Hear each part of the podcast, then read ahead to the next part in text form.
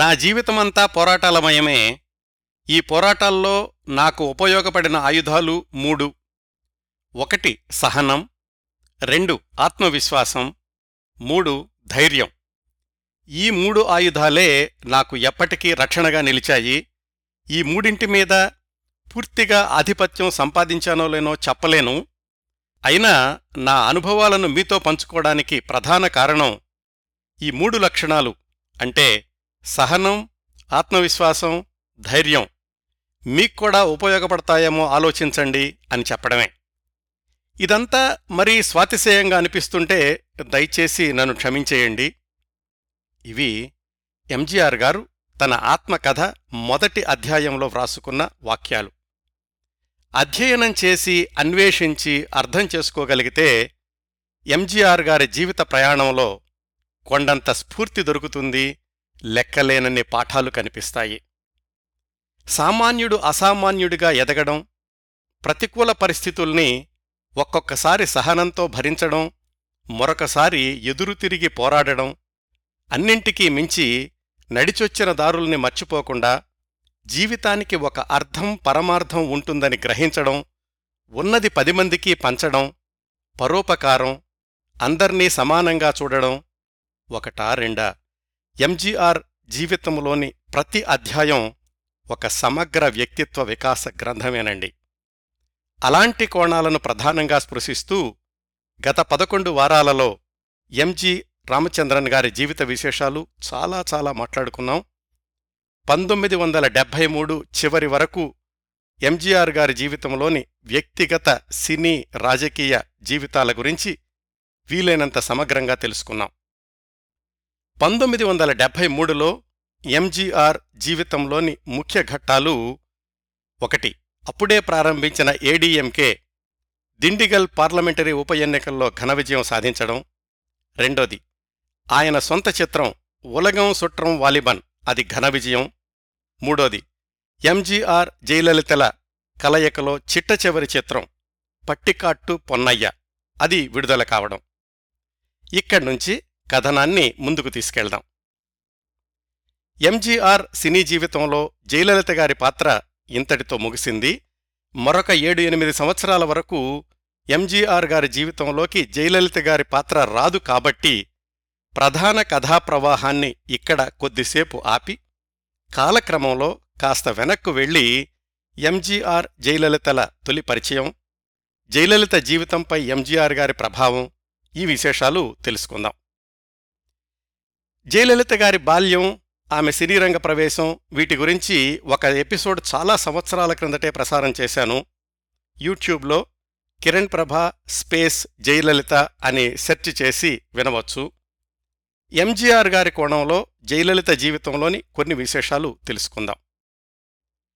జయలలిత గారికి ఎంజీఆర్ గారి తొలి పరిచయం ఆమె ప్రేక్షకురాలిగా, ఆయన వెండితెర హీరోగానే. ఆమెకు 7-8 సంవత్సరాల వయసులో తమ్ముడు తనూ కలిసి ఎంజీఆర్ సినిమాలు చూస్తుండేవాళ్లు. అందులో వాళ్లను బాగా ఆకట్టుకునేవి సహజంగానే ఎంజీఆర్ కత్తి యుద్ధాలు. ఇంటికొచ్చాక చిన్నపిల్ల జయలలిత ఎంజీఆర్ లాగా, తమ్ముడు విలన్ పిఎస్ వీరప్పన్ లాగా నటిస్తూ ఉత్తిత్తి ఫైట్స్ చేసుకుంటూ ఉండేవాళ్లు. ఎప్పుడూ జయలలితదే పైచేయి, ఎందుకంటే ఆమె పాత్ర ఎంజీఆర్ది కాబట్టి. అదంతా ఊహ తెలిసి తెలియని వయసులో. కాస్త ఊహ తెలిసాక ఆమె ఎంజీఆర్ని చూసింది బాగ్దాద్ తిరుడన్ ఆ సినిమా షూటింగ్ సమయంలో 1960లో. అప్పటికీ జయలలిత వయసు 12 సంవత్సరాలు. వాళ్ళమ్మ సంధ్య ఆ సినిమాలో గుల్షాద్ అనే పాత్ర ధరించారు. వాళ్ళమ్మతో కలిసి షూటింగుకి వెళ్ళినప్పుడు ఎంజీఆర్ని చాలా దూరం నుంచి చూశారు చిన్నపిల్ల జయలలిత. అప్పటికీ ఆయన సూపర్ హీరో, జయలలిత కేవలం ఒక సహాయ నటి కూతురు అంతే. ఆ తర్వాత ఆమె మద్రాసు లయోలా కాలేజీలో నృత్య ప్రదర్శన ఇచ్చిన సందర్భం. ఆ ఉత్సవానికి ఎంజీఆర్ ముఖ్య అతిథి. జయలలిత నృత్య ప్రదర్శనకు ముందు మిమిక్రీ చేసిన ఓ కుర్రాడికి ఎంజీఆర్ తన చేతినున్నటువంటి వాచి తీసి ఇచ్చేశారు. జయలలిత డాన్స్ అయ్యాక ప్రత్యేకంగా ఒక మనిషిని పంపించి వెండి కప్పు తెప్పించి ఆమెకు బహూకరించారు. ఈ చిన్న చిన్న సంఘటనల తర్వాత ఎంజీఆర్ జయలలితను చూసింది జయలలిత నటీమణి అయ్యాకే. ఆమె నటించిన కన్నడ చిత్రం చిన్నదగొంబే రషెస్ చూసి తమిళ దర్శకుడు శ్రీధర్ తన వెన్నీరాడై చిత్రానికి ఆమెను ఎంపిక చేశారు. వెన్నీరాడై చిత్రం షూటింగ్లో ఉండగానే ఆమెను కన్నడ తెరకు పరిచయం చేసిన బిఆర్ పంతులు ఎంజీఆర్తో కలిసి నటించడానికి ఐరత్తిల్ ఒరువన్ చిత్రం కోసం బుక్ చేశారు. ఒకరోజు వెన్నీరాడై చిత్రం షూటింగ్ జరుగుతున్న స్టూడియోలోనే ఎంజీఆర్ నటిస్తున్న పణం పడైతవన్ ఆ చిత్రం షూటింగ్ కూడా జరుగుతోంది. షూటింగ్ గ్యాప్లో ఎంజీఆర్ వెన్నీరాడై సెట్స్ మీదకి వచ్చారు. పెద్ద ఆయన కదా, ఏం పలకరిస్తాంలే అని జయలలిత మామూలుగానే ఉండిపోయింది. దర్శకుడు శ్రీధర్ గబగబా జయలలిత దగ్గరకు వచ్చి, ఎంజీఆర్ గారు వచ్చారు, వెళ్ళి నమస్కారం చెయ్యి, తర్వాత సినిమాలో ఆయనతో కలిసి నటించాలి అని చెప్పాక జయలలిత వెళ్ళి వణక్కం అంది. ఆయన కూర్చోమని సైగ చేశారు. ఆయనతో ఏం మాట్లాడానో నాకు గుర్తులేదు అని జయలలిత గారు 1978 ప్రాంతాల్లో కుముదం అనే పత్రికలో వచ్చిన తన జ్ఞాపకాల్లో వ్రాసుకున్నారు. ఆ సంఘటన తర్వాత ఎంజీఆర్ చిన్నదగొంబే కన్నడ సినిమా ప్రత్యేక ప్రదర్శన వేయించుకుని అందులో జయలలిత నటన చూశాక అప్పుడు ఓకే చెప్పారు తన పక్కన నటించడానికి. ఇంత తతంగం జరిగిందండి జయలలిత తొలిసారిగా ఎంజీఆర్ పక్కన హీరోయిన్గా నిర్ణయించబడడానికి ముందు. ఐరతిల్ ఒరువన్ మొట్టమొదటి షాట్లోనే జయలలిత చాలా గంభీరమైన సంభాషణ చెప్పాల్సి వచ్చింది. విలన్ బారి నుంచి తనను రక్షించిన ఎంజీఆర్ తోటి, నన్ను ఖరీదైన సేవకురాలుగా ఉపయోగించుకోవడానికి తీసుకొచ్చావా అని అడిగేటటువంటి సంభాషణ. షాట్ పూర్తవగానే ఎంజీఆర్ జయలలితను అభినందిస్తూ, మళ్లీ నాకు భానుమతి మేడంని గుర్తు చేశావు, నీ గొంతులో ఆ రాజసం, పొగరు, గంభీరత ధ్వనిస్తున్నాయి అన్నారు. అప్పటికీ జయలలిత వయసు కేవలం 17 సంవత్సరాలు, ఎంజీఆర్ కంటే 31 సంవత్సరాలు పిన్న వయస్కురాలు. చిన్నప్పటినుంచి కూడా ఆమె చాలా సిగ్గరి, 10 మందితో కలవడం అంటే ఇష్టముండేది కాదు, తన పుస్తకాలేమో తనేమో అన్నట్లుగా ఉండేది. తల్లి బలవంతం మూలాన సినిమాల్లోకి రాక తప్పలేదు. సినిమాల్లోకి వచ్చిన కొత్తలో కూడా అందరితోటి రిజర్వ్డ్గా ఉండేవాళ్లు జయలలిత. ఎంజీఆర్తో కలిసి నటించడం మొదలయ్యాక కూడా రోజూ షూటింగ్కి ముందుగానే వచ్చి డైరెక్టర్ పక్కన కుర్చీలో కాలుమీద కాలేసి కూర్చుని తన పుస్తకాలేవో చదువుకుంటూ ఉండేవాళ్లు. ఎవరిని పట్టించుకునేవాళ్లు కాదు. ఎంజీఆర్ దగ్గర కూడా అలాగే ప్రవర్తించేసరికి ఓ రోజు ఎంజీఆర్ దర్శకుడు పంతుల్ని పిలిచి, ఆ అమ్మాయికి కాస్త పెద్దవాళ్లకు ఎలా గౌరవం ఇవ్వాలో చెప్పండి అన్నారు. పంతులు గారెళ్ళి జయలలిత తల్లి సంధితోటి చెప్పారు. ఆమె వెళ్ళి కూతురికి సర్ది చెప్పబోయారు, అలా కాదమ్మా, పెద్దాళ్ల దగ్గర అలా కాలు మీద కాలేసి కూర్చోకూడదు అని. నా ఇష్టం వచ్చినట్లు నేను కూర్చుంటాను, అసలు అందుకే ఈ సినిమాలు నాకు ఇష్టం లేదని చెప్పాను, శుభ్రంగా కాలేజీకి వెళ్ళిపోతాను మళ్ళీ అంది జయలలిత. మర్నాడు షూటింగ్కి వెళ్లనని మొండికేసింది కూడా. అప్పుడు బిఆర్ పంతులు గారు స్వయంగా ఇంటికెళ్ళి, అమ్మా పెద్దవాణ్ణి నేను చెప్తున్నాను విను, కనీసం నా కోసం రా అని బతిమాలి తీసుకొచ్చారు. రాగానే ఎంజీఆర్ దగ్గరికెళ్ళి నమస్కారం పెట్టింది జయలలిత. ఆ రోజు నుంచి తన పాత్ర లేకపోయినా ఎంజీఆర్ సెట్లో ఉంటే ఎలాగైనా సరే ఆయన దృష్టిలో పడి ఓ నమస్కారం పెట్టేసి వస్తూ ఉండేవాళ్లు జయలలిత. ఈ విషయాలన్నీ కూడా ఆవిడ స్వయంగా వ్రాసుకున్నారు. అలా మొదలైన ఎంజీఆర్ జయలలితల కాంబినేషన్ ఆ తర్వాత 7 సంవత్సరాల పాటు 28 సినిమాల వరకు కొనసాగింది. 12 సంవత్సరాల క్రిందట సిమీ గరేవాల్కు ఇచ్చిన ఒక ఇంటర్వ్యూలో జయలలిత గారు చెప్పారు, నా జీవితంలో 1/3 వంతు అమ్మ చూసుకుంది, మరొక 1/3 వంతు ఎంజీఆర్ గారు చూసుకున్నారు, మిగిలిన 3వ వంతు మాత్రమే నా జీవితం నేను జీవిస్తున్నాను అని. ఇంకా ఎంజీఆర్ గారి గురించి చెప్తూ జయలలిత గారు ఏమన్నారంటే, అమ్మ సినిమాల్లోకి రా అంటే వెళ్ళాను, ఆ తర్వాత ఎంజీఆర్ రాజకీయాల్లోకి రా అంటే వెళ్ళాను, ఒకసారి ఒక రంగంలో ప్రవేశించాక ఇంకా ప్రథమ స్థాయిలో ఎలా కొనసాగాలి అనేదే నా ధ్యేయం అవుతుంది. ఎంజీఆర్ నాకు గురువు, దైవం, స్నేహితుడు అన్నీ, ఆయన ఆకర్షణ నుంచి ఎవరూ తప్పించుకోలేరు. సెట్స్లో ఖాళీ సమయాల్లో ఎన్నో విషయాల గురించి చర్చించుకుంటూ ఉండేవాళ్లం. ఎంజీఆర్కి వివిధ రంగాల్లో ఉన్న విషయ పరిజ్ఞానం అమోఘమైంది.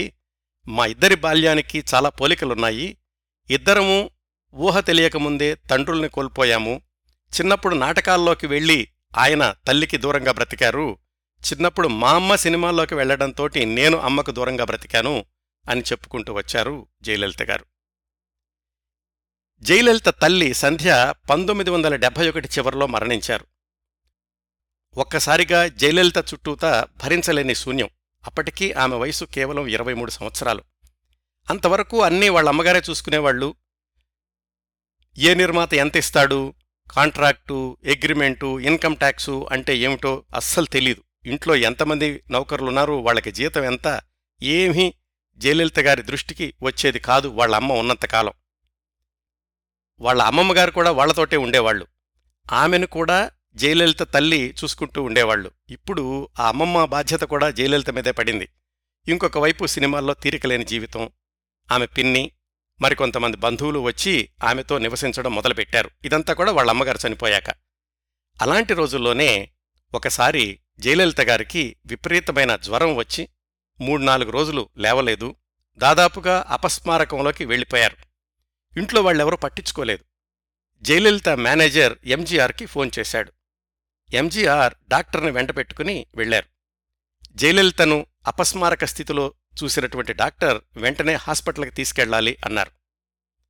పెద్దవాళ్లను పిలువు, హాస్పిటల్కి తీసుకెళ్దాం అని ఎంజీఆర్ మేనేజర్కి చెప్పారు.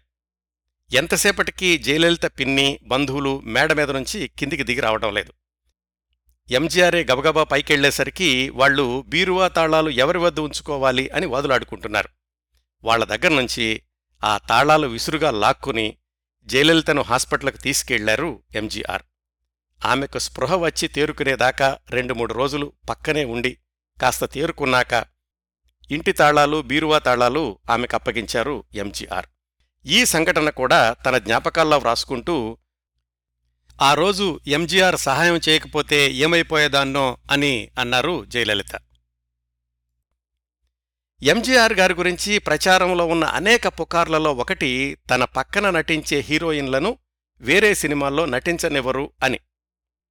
దీనికి ఆయన చెప్పిన సమాధానం గురించి కూడా క్రిందట ఎపిసోడ్లో క్లుప్తంగా ప్రస్తావించాను. నిజానికి ఎంజీఆర్ జయలలితలు జంటగా నటించిన 1965-1972 సంవత్సరాల్లో జయలలిత నటించిన చిత్రాల్లో జాబితాను గమనిస్తే ఆ సంవత్సరాల్లోనే ఆమె ఎన్టీఆర్తోనూ ఇతర హీరోలతో కూడా చాలా సినిమాల్లో నటించారు. ఒకప్పుడు ఎంజీఆర్, బి సరోజాదేవిల జంట నటించే సినిమాల సంఖ్య తగ్గుతూ ఎంజీఆర్ జయలలితలు నటించే సినిమాల సంఖ్య ఎలా పెరుగుతూ వచ్చిందో 1971 నుంచి ఎంజీఆర్, మంజుల, లత కలిసి నటించే సినిమాల సంఖ్య పెరుగుతూ ఎంజీఆర్ జయలలితలు కలిసి నటించే సినిమాల సంఖ్య తగ్గుతూ వచ్చింది. వాళ్ల కాంబినేషన్లో చిట్టచివరి సినిమా 1973లో వచ్చిందని తెలుసుకున్నాం కదా. ఇవండి ఎంజీఆర్ జయలలితల పరిచయం గురించిన కొన్ని విశేషాలు. మళ్లీ ఆమె ప్రస్తావన కథాక్రమంలో ఒక 7-8 సంవత్సరాల తర్వాత వస్తుంది. మళ్లీ మనం ప్రధాన కథా ప్రవాహాన్ని కొనసాగిద్దాం. 1974వ సంవత్సరానికి వచ్చాం కదా. ఈ సంవత్సరంలో ముందుగా ఎంజీఆర్ రాజకీయ జీవిత విశేషాలు తెలుసుకుందాం.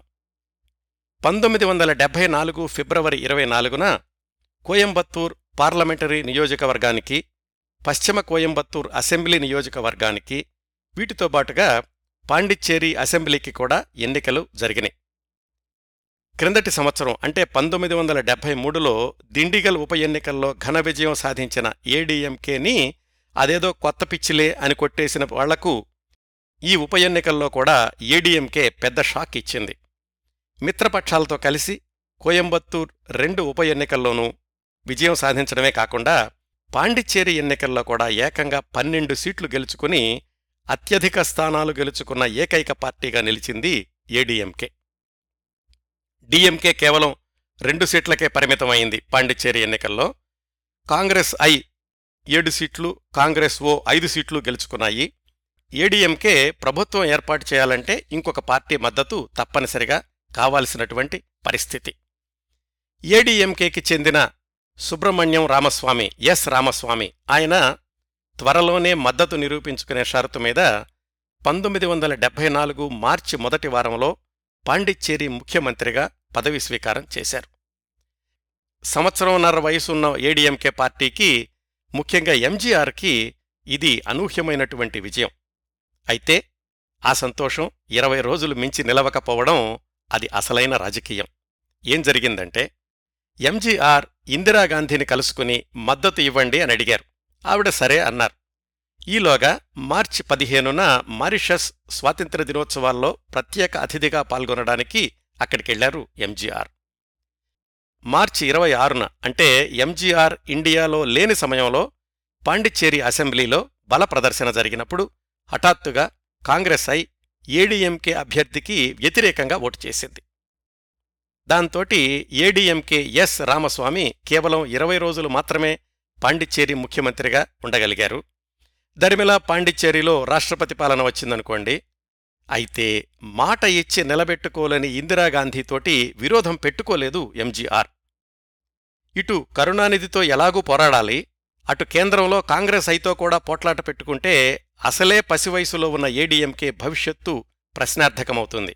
అందుకనే తెలివిగా ఆలోచించి అనూహ్య విజయం సాధించి కూడా పాండిచ్చేరిలో ప్రభుత్వాన్ని నెలకొల్పలేకపోయినా ఇందిరాగాంధీతోటి సత్సంబంధాలనే కొనసాగించారు ఎంజీఆర్. సందర్భం వచ్చింది కాబట్టి ఇంకో విషయం చెప్తాను. 1969లో ఇందిరా కాంగ్రెస్ ఏర్పడిన దగ్గర్నుంచి 1984 వరకు తమిళనాడు రాజకీయాలలో ఇందిరాగాంధీ పాత్రను విశ్లేషిస్తే కరుణానిధి, ఇందిరాగాంధీ, ఎంజీఆర్ వీళ్ల ముగ్గురి మధ్యన ముక్కోణపు రాజకీయ ప్రేమకథ పొలిటికల్ లవ్ ట్రయాంగిల్ నడిచింది అని విశ్లేషకుల అభిప్రాయం. ఎలాగంటే, ముందు కరుణానిధి ఇందిరాగాంధీ వీళ్ల ఇద్దరి మధ్య సత్సంబంధాలు 1969 నుంచి 1971 వరకు, ఎంజీఆర్ ఇందిరాగాంధీల మధ్య స్నేహ వాతావరణం, ఇచ్చిపుచ్చుకోవడాలు ఇవి 1971-1978 మధ్య. మళ్లీ ఎంజీఆర్ నుంచి దూరంగా వెళ్లి ఇందిరాగాంధీ కరుణానిధి వాళ్ల పార్టీల పొత్తు 1978 నుంచి 1981 దాకా. ఆ తర్వాత ఇందిరాగాంధీ మరణించేదాకా అటు ఎంజీఆర్ని ఇటు కరుణానిధిని కూడా సమాన దూరంలో పెట్టిన సందర్భాలు. అసలు రాజకీయాలకు సిసలైన ఉదాహరణలు ఈ పొలిటికల్ లవ్ ట్రయాంగిల్ మలుపులు. 1974లోనే కరుణానిధి కేంద్రంలోని ఇందిరా కాంగ్రెస్ మీద తన యుద్ధాన్ని తీవ్రతరం చేశారు. ముఖ్యంగా ఎంజీఆర్ కాంగ్రెస్ ఐకి వత్తాసు పలుకుతున్నారు అన్న కారణమేమో కానీ పలు సందర్భాల్లో కరుణానిధి ఇందిరాగాంధీతో ఢీ అంటే ఢీ అనే నిర్ణయాలు అనేకం తీసుకున్నారు తమిళనాడు అసెంబ్లీలో. 1974 జూన్లో అల్లాడి అరుణ అనే ఆయన ఏడీఎంకేలోకి రావడంతోటి అసెంబ్లీలో 14 స్థానాలతో ప్రధాన ప్రతిపక్ష హోదా తెచ్చుకుంది ఏడీఎంకే. మొత్తానికి చిన్న చిన్నవే అయినప్పటికీ ఏడీఎంకే ప్రారంభమైన దగ్గర్నుంచి వరుస విజయాలతో ఆ పార్టీ కార్యకర్తల్లో విపరీతమైన ఉత్సాహాన్ని నింపింది. ఈ పరిణామాలను ముఖ్యంగా సినిమా హీరోగా కొనసాగుతూ కూడా ఎంజీఆర్ పార్టీని బలోపేతం చేస్తున్న వైనాన్ని భారతదేశం మాత్రమే కాకుండా విదేశాల్లోని తమిళులు సైతం ఆసక్తిగా గమనిస్తూ ఉండేవాళ్లు. ఆ దూకుడు చూస్తుంటే తర్వాత ఎన్నికల్లో ఎంజీఆర్ ముఖ్యమంత్రి కావడం ఖాయం అని రాజకీయ విశ్లేషకులు ఒక నిశ్చితాభిప్రాయానికి వచ్చేశారు. ఈ నేపథ్యంలో 1974 అక్టోబర్ 31న అమెరికాలోని యూనివర్సిటీ ఆఫ్ షికాగోలో జరిగే ఒక సదస్సులో ప్రధాన ప్రసంగం చేయడానికి ఎంజీఆర్కి ఆహ్వానం అందింది. ఆ యూనివర్సిటీలోని దక్షిణ భారత భాషా సంస్కృతి విభాగం వాళ్లు ఆ సదస్సును ఏర్పాటు చేశారు. ఆ సమయంలో అందరి మద్దతు, ముఖ్యంగా విదేశీ తమిళుల మద్దతు కూడా చాలా అవసరం కాబట్టి అమెరికా వెళ్లడానికి ఎంజీఆర్ నిశ్చయించుకున్నారు. ఎంజీఆర్ షికాగో వస్తున్నారని తెలుసుకున్న మరికొన్ని రాష్ట్రాల్లోని తమిళులు, యూనివర్సిటీ వాళ్లు ఎంజీఆర్ని తమ దగ్గర కూడా రమ్మని ఆహ్వానించారు. ఆ పర్యటనలో దాదాపుగా 1.5 నెలల పైగా ఎంజీఆర్ అమెరికాలో ఉన్నారు. ఇదంతా 1974 సెప్టెంబర్ మధ్య నుంచి అక్టోబర్ చివరి వరకు సాగింది. మ్యాడిసన్, మిల్వాకీల్లో ఆర్థిక శాస్త్రవేత్తలని, పారిశ్రామికవేత్తలని కూడా కలుసుకున్నారు ఎంజీఆర్. వాషింగ్టన్, లాస్ ఏంజల్స్లో జరిగిన మరికొన్ని సభల్లో పాల్గొన్నారు. కాలిఫోర్నియాలోని బర్కిలీ యూనివర్సిటీలో సౌత్ ఏషియా విభాగం వాళ్లు నిర్వహించిన సమావేశంలో కూడా ప్రసంగించారు ఎంజీఆర్.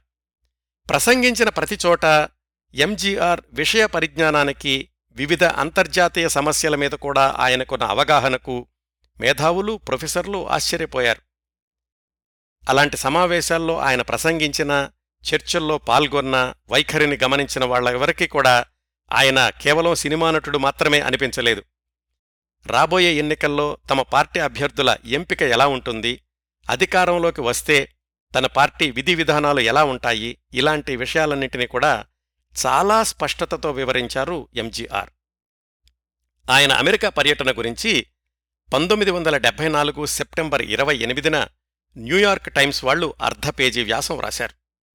నిజానికి అంతర్జాతీయ దృష్టితో చూస్తే కేవలం 2 ఏళ్లు వయసున్న ఏడీఎంకే పార్టీని మినహాయిస్తే అప్పటికీ ఎంజీఆర్ కేవలం ఒక ప్రాంతీయ భాషా చిత్రాల హీరో మాత్రమే.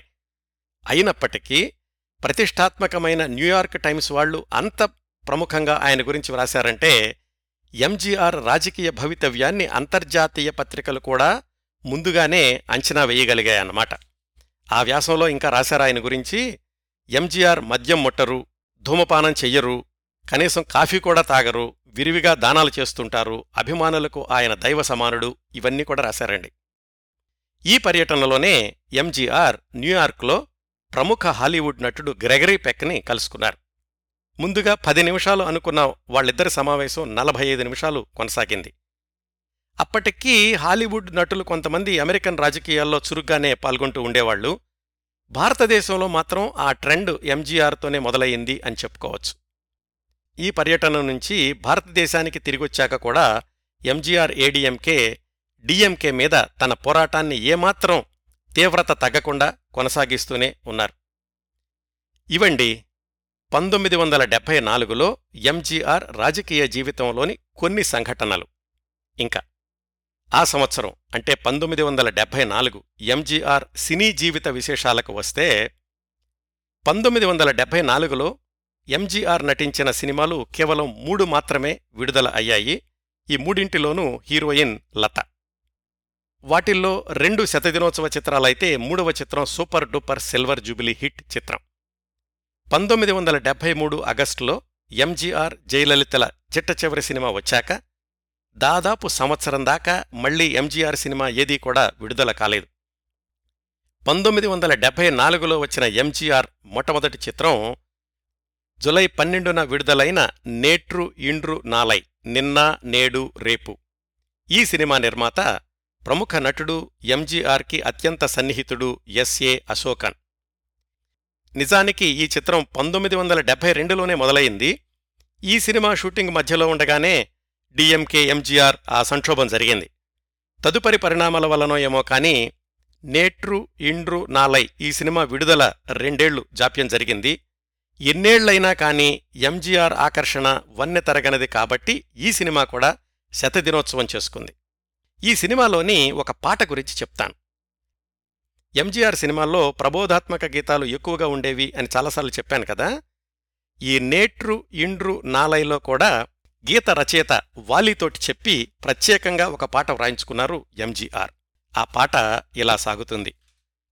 నాకు చేతనైనంతలో తమిళ వర్షన్ చదవడానికి ప్రయత్నిస్తాను. తంబి నాన్ పడితేన్ కంచెయిలే నేట్రు ఆదై నాను ఉన్నాక్కు సొల్లాతుమా ఇండ్రు ఎండ్రుం నల్లావరక్కు కాలం వరుం నాలై ఇదు అరింజర్ అన్నా ఎళుదీ వైతే ఓళై. చిన్నతమ్ముడు, నిన్న కంచిలో చదివాను, ఆ సందేశం ఇప్పుడు నీకు చెప్పనా? మంచితనానికే రేపటి విజయం, మేధావి అన్నా చెప్పిందిదే. అన్నా అంటే అన్నాదురై. ప్రజాసేవ ప్రజాసేవ అంటూ ఉంటారు వాళ్ళు, కానీ వాళ్ల సొంత సంక్షేమమే చూసుకుంటూ ఉంటారు ఎప్పుడూనూ. మోసం కలకాలం గెలుస్తుంది అనుకోవద్దు, అబద్ధాలు ఎక్కువ కాలం నిలుస్తాయి అని నమ్మొద్దు, ఒకరోజు ఇదంతా పోతుంది, ఆ మార్పు ఎన్నికల ద్వారానే వస్తుంది అని. ఈ పాటలోని ప్రతి మాట కూడా కేవలం ఎన్నికల కోసమే రాసినట్లుంది కదా. అయినా కాని దాన్ని కథలో ఒక భాగం చేసి ప్రేక్షకుల్ని ఒప్పించి తన రాజకీయ భావాల్ని నెమ్మది నెమ్మదిగా అభిమానుల్లోకి పంపిస్తూ ఎంజీఆర్ చేసిన మ్యాజిక్ పదే పదే పునరావృతమైంది ఆయన సినిమాల్లో. ఆ తర్వాత 1974లో విడుదలైన మరొక శతదినోత్సవ చిత్రం నవంబర్లో వచ్చిన సిరితువళ వేండుం, సంతోషంగా జీవించు అని అర్థమట. ఇది హిందీలో వచ్చిన హిట్ చిత్రం జంజీర్కి రీమేక్. ఈ సినిమా నిర్మాతల్లో ఒకరు ఎంజీఆర్కి సన్నిహితుడైన రచయిత విద్వాన్ వి లక్ష్మణన్. ఎంజీఆర్ తన ఆత్మకథను 1971, 1972లో తమిళ పత్రికల్లో సీరియల్గా వచ్చినప్పుడు దానికి ఘోస్టు రచయిత ఈ విద్వాన్ లక్ష్మణన్ అంటారు. ఎంజీఆర్ తన సన్నిహిత వర్గంలోని చాలామందికి సినిమాలు చేసిపెట్టి వాళ్లు ఆర్థికంగా స్థిరపడేలాగా చేశారు. అంటే తన పేరు ప్రఖ్యాతుల్ని తన మార్కెట్ విలువను సన్నిహితుల సంక్షేమం కోసం కూడా ఉపయోగించారన్నమాట. అది ఎంజీఆర్ సంస్కారవంతమైన వ్యక్తిత్వానికి ఒక ఉదాహరణ. ఇంకా 1974 నవంబర్ 7న విడుదలైన ఎంజీఆర్ సూపర్ హిట్ చిత్రం ఉరిమై కురుల్. ఇది తెలుగులో వచ్చిన దసరా బుల్లోడికి రీమేక్. ఈ చిత్రం 200 రోజులు మించి ఆడింది. పీకల్లోతు వరకు అప్పుల్లో కూరుకుపోయిన ఒక ప్రముఖ దర్శకుణ్ణి మళ్లీ నిలబెట్టడమే కాకుండా ఆ దర్శకుడు మరొక 20 సంవత్సరాల పాటు చిత్రసీమలో కొనసాగడానికి సహాయం చేసింది. దీనికి కారణం పూర్తిగా ఎంజీఆర్ ఔదార్యమే అని ఎంజీఆర్ చనిపోయిన 15 సంవత్సరాలకు ఆ దర్శకుడు తన జ్ఞాపకాల్లో వ్రాసుకున్నారు. ఎందుకు ఇలాగా ఎంజీఆర్ చనిపోయిన 15 సంవత్సరాలకు ఎంజీఆర్ చనిపోయిన 18 సంవత్సరాలకు వ్రాసుకున్నారని చెప్తున్నానంటే, బహుశా ఎంజీఆర్ బ్రతికుంటే గనక ఆయన మెప్పు కోసమని ఇలాంటి వ్రాసి ఉండొచ్చు. ఆయన లేని సమయంలో కూడా ఇలా వ్రాశారు అంటే ఈ సంఘటనల్లోని నిజాయితీని మనం అర్థం చేసుకోవచ్చు. ఆ దర్శకుడే పెళ్లి కానుక, మనసే మందిరం, వయసు పిలిచింది, వెన్నీరాడై ఇలాంటి చిత్రాల సృష్టికర్త సివి శ్రీధర్. ఈ ఉరిమై కురుల్ నేపథ్యం గురించి కాస్త వివరంగా చెప్తాను. ఎందుకంటే ఇలాంటి సంఘటనలే ఎంజీఆర్ నిజమైన వ్యక్తిత్వానికి నిలువెత్తు నిదర్శనాలుగా కనిపిస్తూ ఉంటాయి. వివరాల్లోకి వెళదాం. సివి శ్రీధర్, చిత్తమూర్ విజయరాఘవలు శ్రీధర్ కృష్ణన్ కొన్ని దశాబ్దాల పాటు వైవిధ్యభరితమైన చిత్రాల దర్శకుడిగా ఒక వెలుగు వెలిగారు. తెలుగులో వచ్చిన ప్రేమించు చూడు లాంటి చిత్రాలకు మూలమైన కాదలెక్క నేరమెల్లై ఇలాంటి తమిళ చిత్రాలను రూపొందించింది సివి శ్రీధర్ గారే. ఆయనకు సొంతంగా చిత్రాలయ అనే చిత్ర నిర్మాణ సంస్థ కూడా ఉండేది. ఆ బ్యానర్లో ఆయనే నిర్మాత, దర్శకుడిగా తెలుగు, తమిళ, హిందీ భాషల్లో అనేక విజయవంతమైన చిత్రాలు రూపొందించారు. జయలలిత, వెన్నీరాడై నిర్మల, కాంచన, రవిచంద్రన్ ఇలాంటి చాలామందిని తమిళ తెరకు పరిచయం చేసింది కూడా ఈ శ్రీధర్ గారే. ఇప్పుడు నేను చెప్తున్న విశేషాలన్నీ సివి శ్రీధర్ గారు 2002లో రాసుకున్న తన జ్ఞాపకాల పుస్తకం తిరుంబు పర్కిరేన్ లోనివండి. 1954లో శ్రీధర్ దర్శకుడిగా తన సినీ జీవితాన్ని ప్రారంభించేటప్పటికే ఎంజీఆర్ అగ్రస్థాయి హీరోగా వరుసగా సూపర్ హిట్స్ ఇస్తూ ఉన్నారు. శ్రీధర్ గారు సినిమాలేమో చాలా ప్రయోగాత్మకంగా ఉంటూ ఉండేవి. ఎంజీఆర్ గారి సినిమాలు ఆయన ఇమేజ్ పరంగా ఉండేవి. అందువల్లనో ఏమో కానీ శ్రీధర్ గారు 25 సినిమాలు రూపొందించేదాకా ఎంజీఆర్తో కలిసి పనిచేసే అవకాశం రాలేదు. ఇప్పుడు మనం మాట్లాడుకుంటున్న సమయానికంటే సుమారు 10 సంవత్సరాల ముందు, అంటే 1963లో ఎంజీఆర్తో అంద్రు సింధియ రత్తం, అప్పుడే చిందిన రక్తం అనే పేరుతోటి ఒక సినిమా మొదలుపెట్టారు సివి శ్రీధర్. ప్రారంభంలోనే 2 రోజులు కాల్షీట్స్ ఇచ్చారు ఎంజీఆర్. 400 మంది విద్యార్థినీ విద్యార్థుల ఎదుట ప్రసంగించే దృశ్యాన్ని ఆ 2 రోజుల్లో చిత్రీకరించారు. అంతే. ఆ 2 రోజుల తర్వాత ఆ సినిమా నిర్మాణం ఆగిపోయింది. ఎంజీఆర్ మళ్లీ కాల్షీట్స్ ఇవ్వలేదు. బహుశా అప్పటికే సమాంతరంగా మరొక చిత్రం కూడా నిర్మిస్తూ ఉండడం వల్లనేమో శ్రీధర్ కూడా ఎంజీఆర్ని కాల్షీట్సు ఎందుకు ఇవ్వడం లేదు, నాకు కావాలి అని అడగలేదు. అప్పట్లో దర్శకుడిగా శ్రీధర్ గారికి చాలా డిమాండ్ ఉండేది. ఆ తర్వాత శ్రీధర్, ఎంజీఆర్ పలు సందర్భాల్లో కలుసుకున్నప్పటికీ మామూలుగానే మాట్లాడుకునేవాళ్లు. కానీ ఆగిపోయిన సినిమా గురించి ఈయన అడిగేవాడు కాదు, ఎంజీఆర్ ఆ ప్రసక్తి తీసుకొచ్చేవాళ్లు కాదు. బహుశా కారణం ఇదై ఉంటుంది అని శ్రీధర్ ఒక సంఘటన చెప్పారు. అదేంటంటే, ఎంజీఆర్ గారితోటి ఈ సినిమా ప్రారంభించిన సమయంలోనే సమాంతరంగా కాదలెక్క నేరమెల్లై చిత్రాన్ని కూడా ప్రారంభించారు శ్రీధర్. అది కలర్ సినిమా. ఎంజీఆర్ గారితో ప్రారంభించింది బ్లాక్ అండ్ వైట్ చిత్రం. ఈ 2 సినిమాల ప్రకటనలు ఒకేసారి పేపర్లో ఇచ్చారు శ్రీధర్. అయితే కాదలెక్క నేరమెల్లై రంగుల చిత్రం అని హైలైట్ చేస్తూ ఉంది ప్రకటన. ఎంజీఆర్ చిత్ర ప్రకటన చాలా సాదాసీదాగా ఉంది. బహుశా దానివల్ల ఎంజీఆర్ అప్సెట్ అయి ఉంటారేమో అని శ్రీధర్ భావన. అది నివృత్తి చేసుకునే ప్రయత్నం ఆయన ఎప్పుడు చేయలేదు. మొత్తానికి సినిమా ఆగిపోయింది. ఇది 1963లో జరిగింది కదా. అక్కడ్నుంచి శ్రీధర్ తన హిట్ సినిమాలతోటి కొనసాగుతూ ఉన్నారు. ఇటు ఎంజీఆర్ తన వరుస సక్సెస్లతోటి ఈయన సినీ జీవితం కొనసాగుతోంది.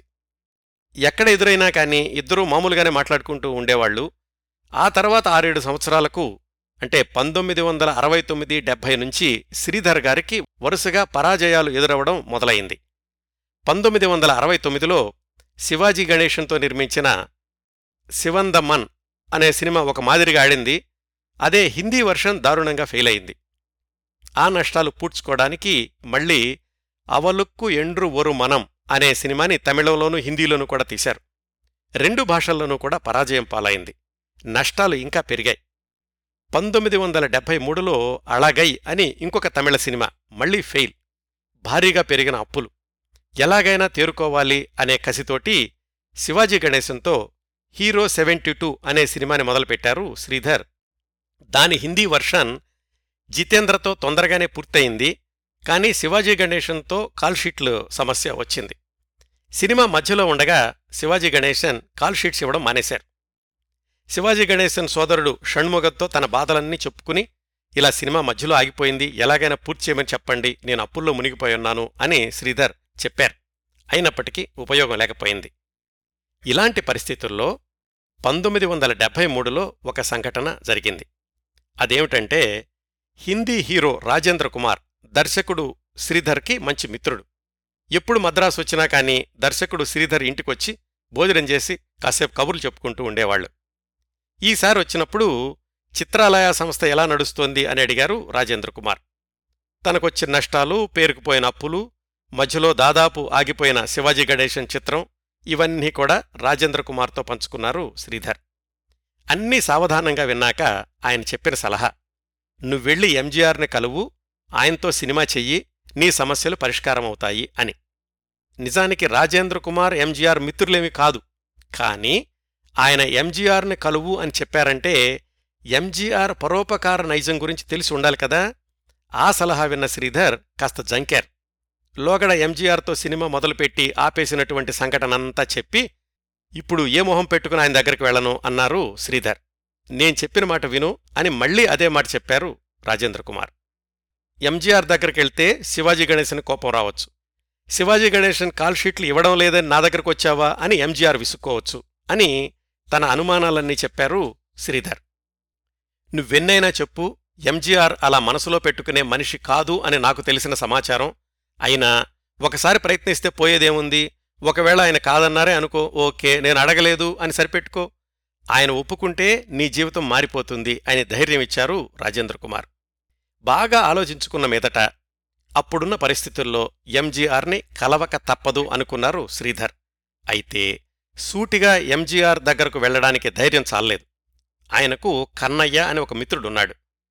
ఎంజీఆర్ మేకప్ మ్యాన్ పీతాంబరం గారి అబ్బాయి దర్శకుడు వాసు కన్నయ్యకు మంచి మిత్రుడు.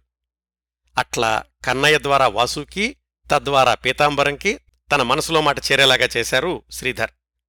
పీతాంబరం ద్వారా విషయం తెలుసుకున్న ఎంజీఆర్, అయ్యో శ్రీధర్ అడగడమేమిటి, నేను కాదనడమేమిటి, వెంటనే కలుసుకోమని చెప్పు అన్నారు.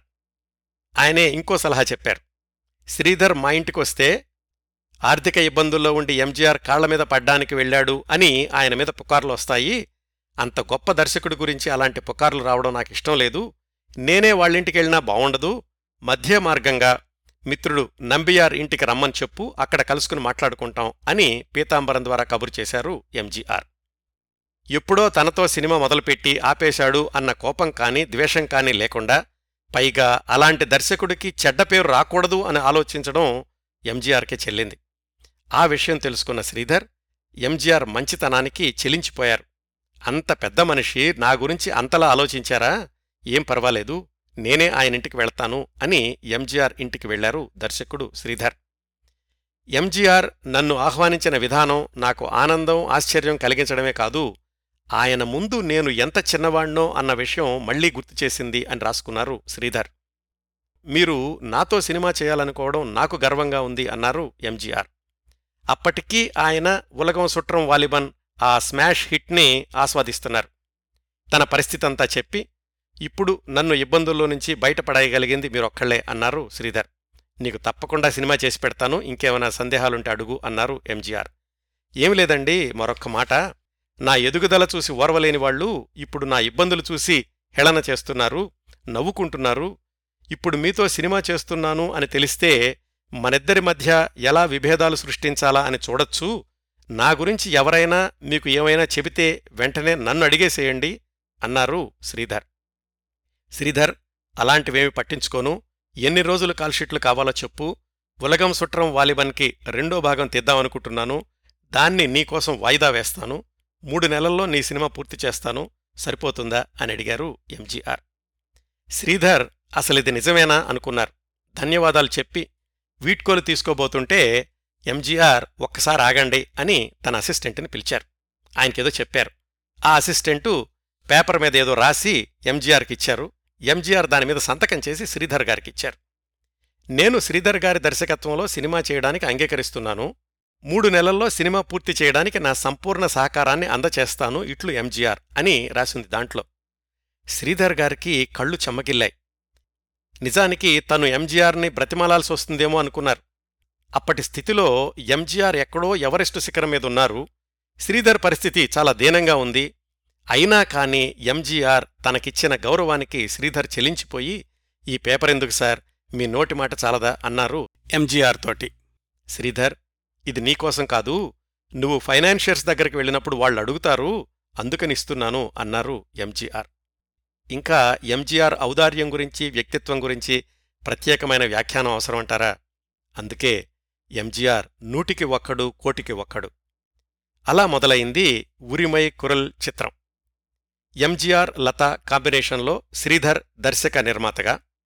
ఈ సినిమా నిర్మాణంలో ఉండగానే జరిగిన మరొక సంఘటన ఎంజీఆర్ ఉన్నతమైన వ్యక్తిత్వానికి మరొక ఉదాహరణ. ఈ సినిమా మధ్యలో ఉండగా ఎంజీఆర్ మారిషస్ వెళ్లారు. ఆయన ఇండియాలో లేని సమయంలో ఒకప్పటి ఆయన అనుంగుమిత్రుడు, ఆ తర్వాత డీఎంకేలో నుంచి బయటికెళ్లిపోయిన కవి కన్నదాసన్ ఎంజీఆర్ గురించి ఏదో పత్రికలో అవాకులు చవాకులు రాశారు. అది ఎంజీఆర్ అభిమానుల్ని తీవ్రంగా బాధించింది. విషయం ఏమిటంటే, కన్నదాసన్ శ్రీధర్ మంచి మిత్రులు. అప్పటికే ఉరిమై కురల్ సినిమా కోసమని కన్నదాసన్ తోటి ఒక పాట వ్రాయించుకున్నారు శ్రీధర్. మరి ఆ పాట సినిమాలో పెడితే ఎంజీఆర్ అభిమానులు గొడవ చేస్తారేమోనని డిస్ట్రిబ్యూటర్సు శ్రీధర్ని హెచ్చరించారు. ఎటూ తెలుసుకోలేని శ్రీధర్ మారిషస్లో ఉన్న ఎంజీఆర్ గారికి ఫోన్ చేశారు. ఆయనకి పాట స్క్రిప్ట్ కూడా పంపించారు. అది చదివాక ఎంజీఆర్ ఫోన్లో శ్రీధర్తో చెప్పారు, పాట అద్భుతంగా ఉంది, నాకేమీ అభ్యంతరం లేదు, అయితే తర్వాత పరిణామాలు ఎదుర్కొనేది నువ్వు కాబట్టి తుది నిర్ణయం నీకే వదిలేస్తున్నాను, నువ్వు ఏం చేసినా నాకు అంగీకారమే అన్నారు ఎంజీఆర్. ఎందుకొచ్చిన గొడవలే అని కన్నదాసన్ పాట పక్కన పెట్టేసి వాలీతోటి మళ్లీ ఇంకొక వర్షన్ రాయించుకున్నారు శ్రీధర్. మారిషస్ నుంచి తిరిగొచ్చాక పాట విషయం ఏమైంది అని ఆరా తీశారు ఎంజీఆర్. శ్రీధర్ జరిగిందంతా చెప్పారు. అయ్యో, కన్నదాసన్ రాసిన పాటలో సాహిత్యం చాలా బావుంది, ఉంచుతావేమో అనుకున్నాను, పోన్లే నీ ఇష్టం అన్నారు ఎంజీఆర్. మళ్లీ సందిగ్ధంలో పడ్డారు శ్రీధర్. చివరికి సినిమాలో 2 పాటలు ఉంచారు, 2 హిట్ అయినాయి. ఈ ఉదంతం చెప్పడానికి కారణం, కొన్నిసార్లు శత్రువుల్ని కూడా ప్రేమించు, మరికొన్నిసార్లు నీమీద రాళ్లు వేసిన వాళ్లకి పూలగుత్తులు పంపించు అన్న ఎంజీఆర్ వైఖరిని మరొకసారి నిరూపించిన సంఘటన ఇది అని. ఇదొక్కటే కాదండి, ఇంకా కన్నదాసన్ తర్వాత కూడా ఎంజీఆర్ మీద విషం చెమ్మడం, ఎంజీఆర్ ఆయనను ఇంకా గౌరవించడం, ఇలాంటి సందర్భం ఒకటి ఎంజీఆర్ ముఖ్యమంత్రి అయ్యాక వస్తుంది. కాలక్రమంలో తర్వాత చెప్తాను ఆ వివరాలన్నీ. మొత్తానికి సొంత సినిమా కూడా మానుకుని శ్రీధర్కు చేసిన చిత్రం ఉరిమై కురల్ శ్రీధర్ని అప్పుల బారి నుంచి బయటపడేయడమే కాకుండా ఆ సంవత్సరం ఫిలింఫేర్ ఉత్తమ దర్శకుడి అవార్డు కూడా తెచ్చిపెట్టింది. ఆ తర్వాత 20 సంవత్సరాల పాటు శ్రీధర్ గారు చిత్రసీమలో కొనసాగేలాగా చేసింది ఈ చిత్రం. ఇవండి 1974లో ఎంజీఆర్ చిత్రజీవిత విశేషాలు. ఇంకా 1975కి వెళదాం. 1975, 76 ఈ 2 సంవత్సరాలు కూడా స్వతంత్ర భారత చరిత్రలో ప్రత్యేక అధ్యాయాలు. మీ అందరికీ తెలిసిన విషయమే. 1975 జూన్ 25 నుంచి 1977 జనవరి 23 వరకు కొనసాగిన అత్యవసర పరిస్థితి అంటే ఎమర్జెన్సీ. అప్పుడు భారతదేశ రాజకీయ వాతావరణం అంతా కూడా కేంద్రంలోని కాంగ్రెస్, ఇందిరాగాంధీ నియంత్రణలోనే నడిచింది అని చెప్పుకోవచ్చు. దేశంలో, రాష్ట్రాల్లో ఎన్ని రాజకీయ పార్టీలున్నప్పటికీ ఎమర్జెన్సీలో అన్నీ నామమాత్రంగానే మిగిలిపోయాయి.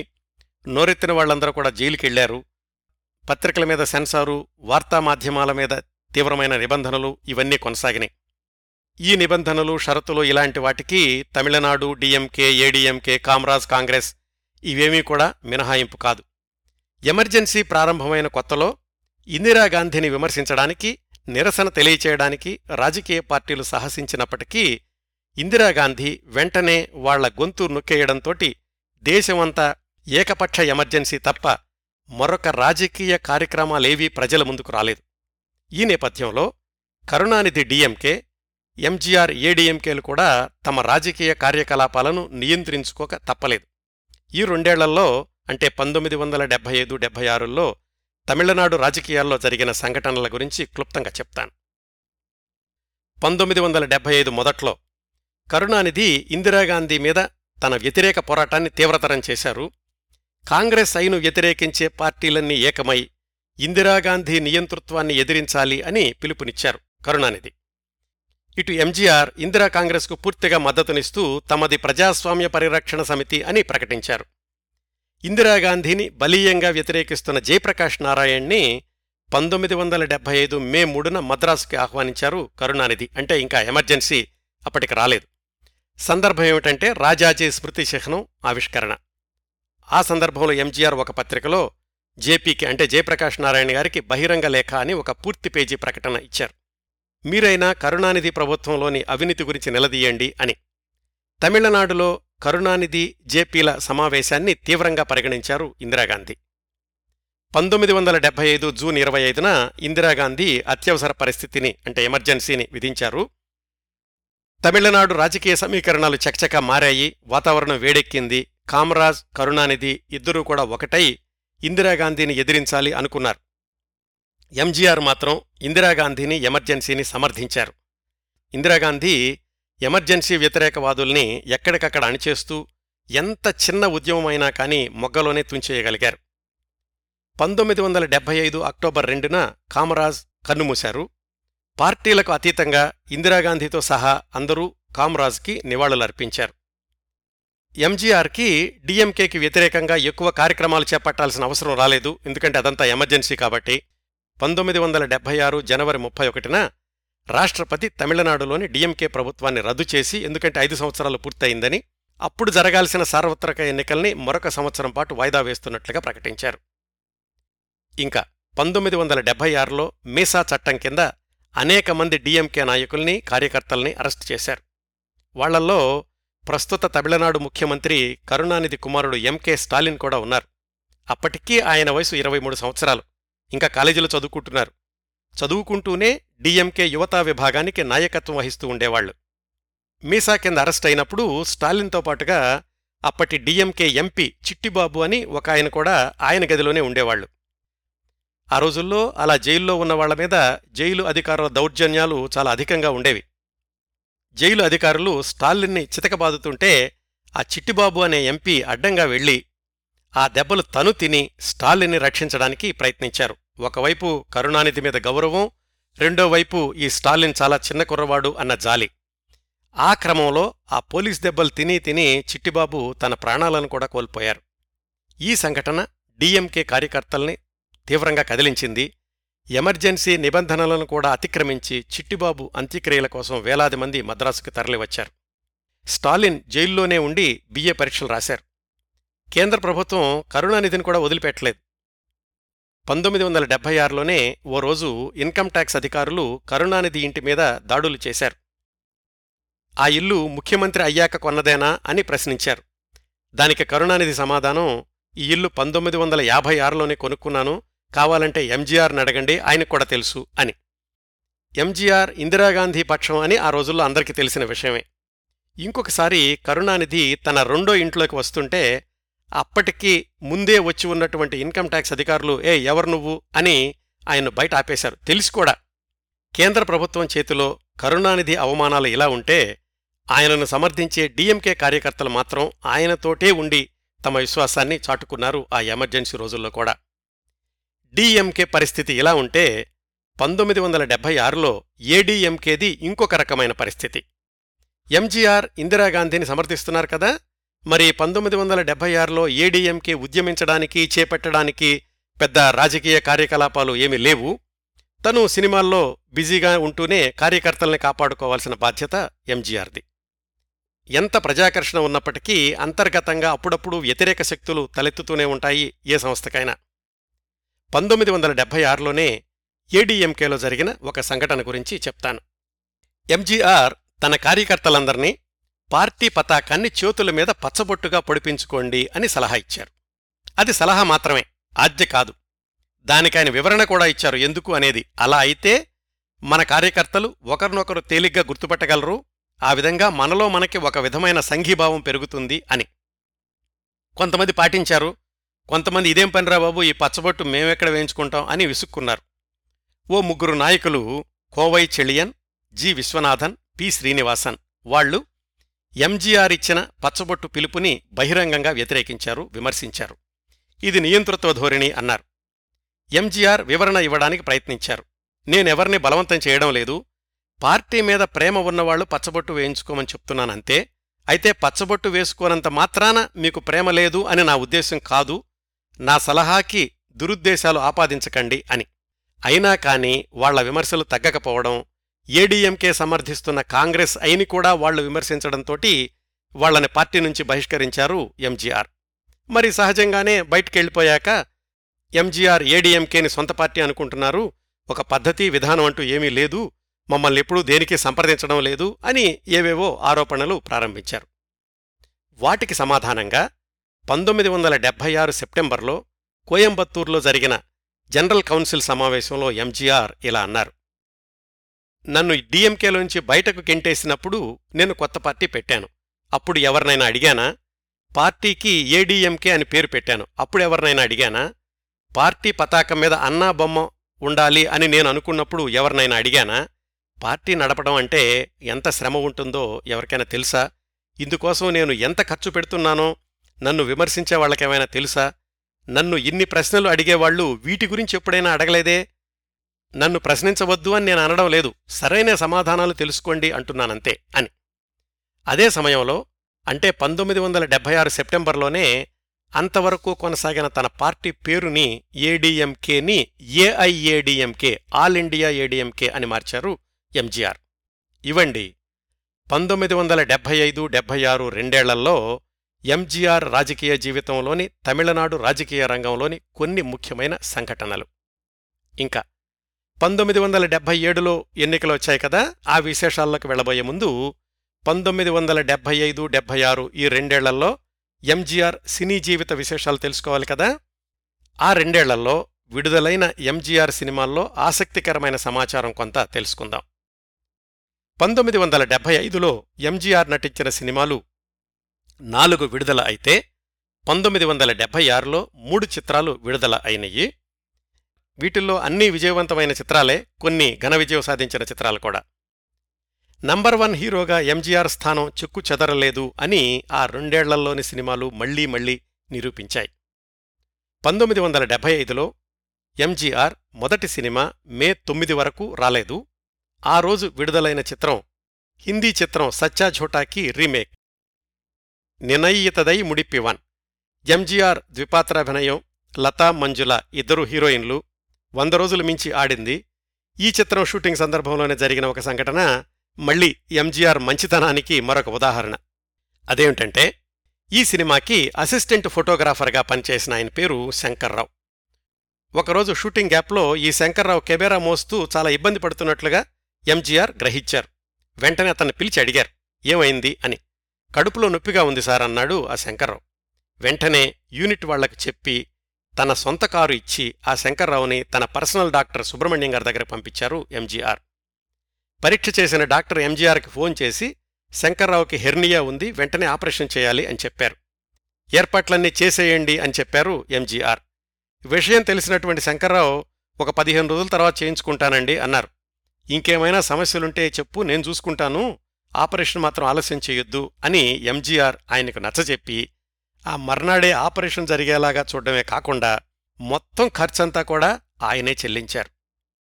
మరి ఎంజీఆర్ని అభిమానులంతా కూడా దైవాంశ సంభూతుడు అనుకుంటున్నారంటే ఆశ్చర్యపడాల్సిన అవసరం లేదు కదండి. ఆ తర్వాత 1975 జులైలో విడుదలైన నాలై నమదే రేపు మనదే చిత్రం కూడా హిందీ చిత్రం యాదోంకి బారాత్కి రీమేక్. 150 రోజులు ఆడింది. లతా వెన్నీరాడ నిర్మల ఎంజీఆర్కు జంటగా నటించారు. తెలుగు నటుడు చంద్రమోహన్ ఎంజీఆర్తో కలిసి నటించిన తొలి చిత్రం కూడా ఈ నాలై నమదే అనేటటువంటి చిత్రం. 1975లో విడుదలైన ఎంజీఆర్ మూడవ చిత్రం ఇదయ కణి హృదయ ఫలం. ఇది సూపర్ హిట్ చిత్రం. 150 రోజులు మించి ఆడింది. ఈ చిత్రం ప్రత్యేకత ఏమిటంటే హిందీ హీరోయిన్ రాధా సలూజా ఇందులో ఎంజీఆర్కి జంటగా నటించారు. 1975లో విడుదలైన ఎంజీఆర్ చివరి చిత్రం అక్టోబర్ 31న విడుదలైన పల్లందువాళ. దీనికి మూలం శాంతారాం హిందీ చిత్రం దో ఆంఖే బారాహత్. అయినా కానీ తమిళంలో ఎంజీఆర్ ఇమేజ్కి తగినట్లుగా ఆనాటి రాజకీయాలను చేర్చి చాలా మార్పులు చేశారు. హీరోయిన్ లత. హిందీ చిత్రం అంత కాకపోయినా శతదినోత్సవాలు చేసుకుంది ఈ పల్లందువాళ అనే సినిమా. తర్వాత సంవత్సరం అంటే 1976కు వస్తే మార్చి 18న విడుదలైన ఎంజీఆర్ లతల చిత్రం నీదిక్కు తలైవనంగు, న్యాయం ముందు తలవంచాలి, తెలుగులో వచ్చిన నేరము శిక్ష అనే సినిమాకి రీమేక్. ఈ సినిమా కూడా 155 రోజులు మించి ఆడి ఘన విజయం సాధించింది. 1976లో విడుదలైన ఎంజీఆర్ రెండవ చిత్రం మే 23న విడుదలైనటువంటి ఒళయిక్కుం కరంగల్. హీరోయిన్ లత. మరొక ప్రధాన పాత్రలో ఈ సినిమా ద్వారా పరిచయమైన నటీమణి భవానీ. అలనాటి తెలుగు నటీమణి ఋష్యేంద్రమణి గారికి మనవరాలీవిడ. ప్రస్తుతం ఈ భవానీ అనే ఆవిడ టీవీ సీరియల్స్లో కూడా నటిస్తున్నారు. ఇది కూడా శతదినోత్సవ చిత్రమే. 1976లో విడుదలైన ఎంజీఆర్ మూడవ సినిమా, ఆ సంవత్సరానికి చివరి సినిమా ఊరుక్కు ఉళైప్పవన్. ఎంజీఆర్ ద్విపాత్రాభినయం, వాణిశ్రీ, వెన్నిరాడే నిర్మల హీరోయిన్లు. ఇది కూడా శతదినోత్సవ చిత్రమే. మొత్తంగా చూస్తే 1975, 76లో విడుదలైనవి 7 సినిమాలైతే అయితే సూపర్ హిట్ లేకపోతే హిట్ అన్నట్టుగా నిర్మాతలకు లాభాలు తెచ్చిపెట్టిన చిత్రాలే అన్నీ. ఎంజీఆర్ రాజకీయాల్లో మునిగి తేలుతూ ప్రత్యర్థుల నుంచి విమర్శలు ఎదుర్కొంటున్న రోజుల్లో కూడా హిట్ సినిమాలనివ్వడం అనేది ఆయనకున్న బలమైన ఆకర్షణకు నిదర్శనం అని వేరే చెప్పాల్సిన అవసరం లేదు కదా. అవండి 1974, 75, 76 3 సంవత్సరాల్లోని ఎంజీఆర్ సినీ రాజకీయ జీవితపు విశేషాలు. ఇంకా తరువాతి సంవత్సరం అంటే 1977 ఎంజీఆర్ జీవితంలో మరొక మరపురాని సంవత్సరం. భారతదేశ చరిత్రలో ఒక సినిమా హీరో తొలిసారిగా రాష్ట్ర ముఖ్యమంత్రిగా పదవీ స్వీకారం చేసిన సంవత్సరం. ఆ ఎన్నికల విశేషాలు, ఎంజీఆర్ ముఖ్యమంత్రి కావడం, ఆయన పూర్తికాల రాజకీయ జీవిత విశేషాలు, ఎంజీఆర్ చిత్ర జీవితంలోని చిట్టచివరి 4 సినిమాల విశేషాలు, ఇవన్నీ కూడా వచ్చేవారం ఎంజీఆర్ సమగ్ర జీవిత చిత్రణ 13వ భాగంలో తెలుసుకుందాం. పురచ్చి తలైవర్ మక్కల్ తెలగం ఎంజీ రామచంద్రన్ సమగ్ర జీవిత చిత్రణ 12వ భాగాన్ని ఇంతటితో ముగిస్తున్నాను. ఈ కార్యక్రమాన్ని ఆదరించి అభిమానిస్తున్న శ్రోతలందరకు హృదయపూర్వకంగా కృతజ్ఞతలు తెలియచేస్తున్నాను. మీరు ఈ ఛానల్ని సబ్స్క్రైబ్ చేసి, లైక్ చేసి, షేర్ చేస్తే ఈ కార్యక్రమాలు ఎక్కువ మందికి చేరే అవకాశం ఉంటుందండి. వచ్చేవారం ఎంజీఆర్ జీవిత చిత్రణ 13వ భాగంతో కలుసుకుందాం. అంతవరకు నవ్వుతూ ఉండండి. మీ నవ్వులు 10 మందికి పంచండి. మీ దగ్గర సెలవు తీసుకుంటోంది మీ కిరణ్ ప్రభ.